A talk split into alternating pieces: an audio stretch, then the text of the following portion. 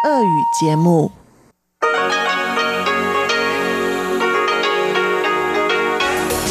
эфире Международное радио Тайваня.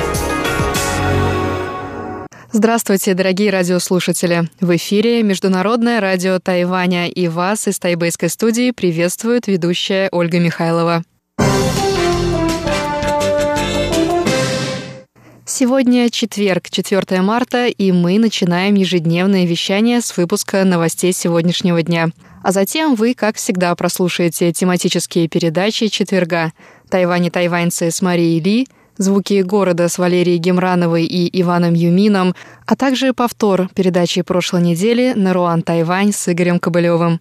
Напоминаю, что на коротких волнах нас можно слушать на частоте девять тысяч четыреста девяносто килогерц с одиннадцати до двенадцати ю ти си и на частоте пять тысяч девятьсот килогерц с семнадцати до семнадцати тридцати ю ти си. Также в любое время вы можете зайти на наш сайт ар ю точка эр ти ай точка орг точка ти дабл ю, где можно прочесть последние новости Китайской Республики и послушать выпуски любимых программ прошлых недель. Не забывайте, что это можно сделать и через наше удобное приложение для смартфонов ар ти ай ту гоу, которое можно скачать бесплатно в магазинах приложений Apple Store и Google Play. А если у вас есть какие-то вопросы и предложения, то вы всегда можете связаться с русской службой, написав на электронный почтовый ящик эр ю эс эс эт эр ти ай точка орг точка ти дабл ю. А теперь к последним новостям. Глава Ассоциации тайваньско-японских связей Фрэнк Ся посетил на прошлой неделе посольство США в Токио. Об этом стало известно после того, как посол США в Японии Джозеф Янг опубликовал новость на своей странице в микроблоге Twitter. В посте в Твиттере Джозеф Янг сообщил, что пригласил Фрэнка Ся в посольство США, чтобы обменяться мнениями по поводу региональной стабильности, экономического процветания и укрепления связей между странами в регионе. Это стало первой встречей представителей США и Тайваня в стенах американского посольства с момента разрыва американо-тайваньских отношений в тысяча девятьсот семьдесят девятом году. Джозеф Янг также опубликовал совместное фото с Фрэнком Ся. Сам Ся прокомментировал публикацию, поблагодарив американского посла за организацию встречи, и выразил надежду, что США, Япония и Тайвань будут и впредь развивать дружественные отношения.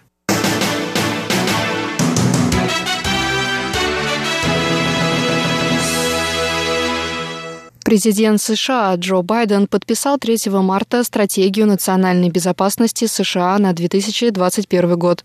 В документе сообщается, что США останутся верны своим обещаниям и будут поддерживать Тайвань как лидирующую демократию и важного экономического партнера в регионе. Пресс-секретарь МИД Тайваня Джоан Оу прокомментировала новую стратегию США на следующий день после подписания. Она заявила, что Тайвань будет и впредь развивать тесные отношения с США. Она также отметила, что Тайвань благодарен администрации президента Джозефа Байдена за поддержку, оказываемую Тайваню.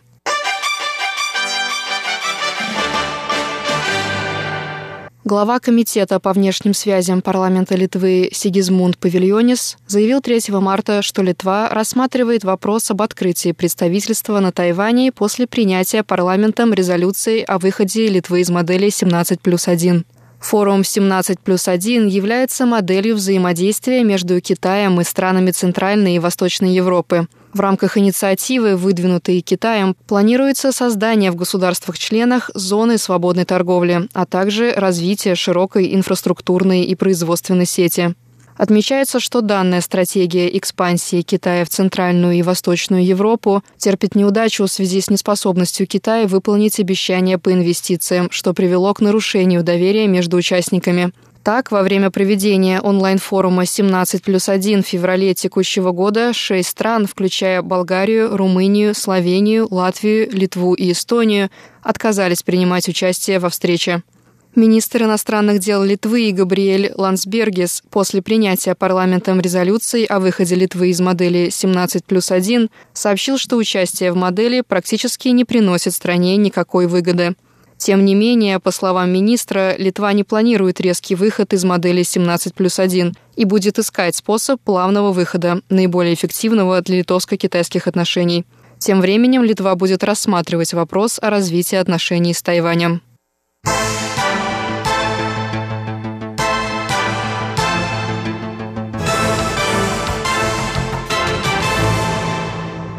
Центральный противоэпидемический командный пункт Тайваня сообщил четвёртого марта о двух новых завозных случаях заболевания коронавирусной инфекцией ковид девятнадцать.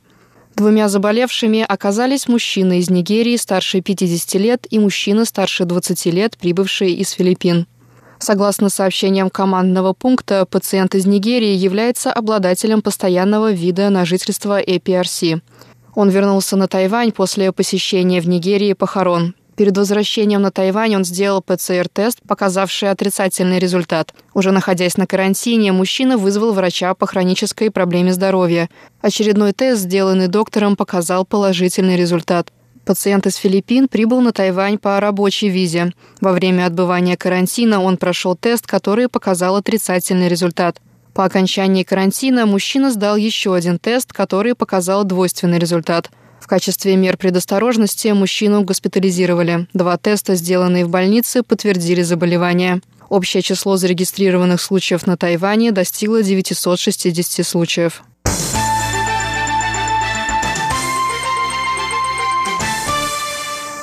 Правозащитная организация Freedom House опубликовала четвёртого марта ежегодный доклад о состоянии политических прав и свобод в странах мира. Тайвань получил девяносто четыре балла, увеличив показатель на один пункт по сравнению с прошлым годом. Таким образом, Тайвань занял второе место в рейтинге среди азиатских стран, уступив Японии, получившей девяносто шесть баллов. Рейтинг Freedom House оценивает уровень демократических свобод в двухстах десяти странах на основе двух показателей – уровень политических прав и гражданских свобод. Тайвань получил тридцать восемь из сорока баллов и пятьдесят шесть из шестидесяти баллов по каждому показателю соответственно. В докладе сообщается, что с начала двухтысячных годов тайваньская демократическая система проявляет высокий уровень динамичности и состязательности. За последние двадцать лет на Тайване трижды произошла мирная смена власти, а уровень защиты демократических свобод населения увеличился. Доклад также отмечает высокую эффективность противоэпидемических мер на Тайване и стойкость острова перед постоянно растущей угрозой со стороны Китая. Доклад заключает, что за последние четырнадцать лет доля свободных стран сократилась, в то время как авторитарные режимы расширили свое влияние. Китай был признан несвободной страной, получив два балла по показателю политических прав и одиннадцать баллов по уровню демократических свобод. На этом выпуск новостей за четвёртое марта подошел к концу. Для вас его провела и подготовила ведущая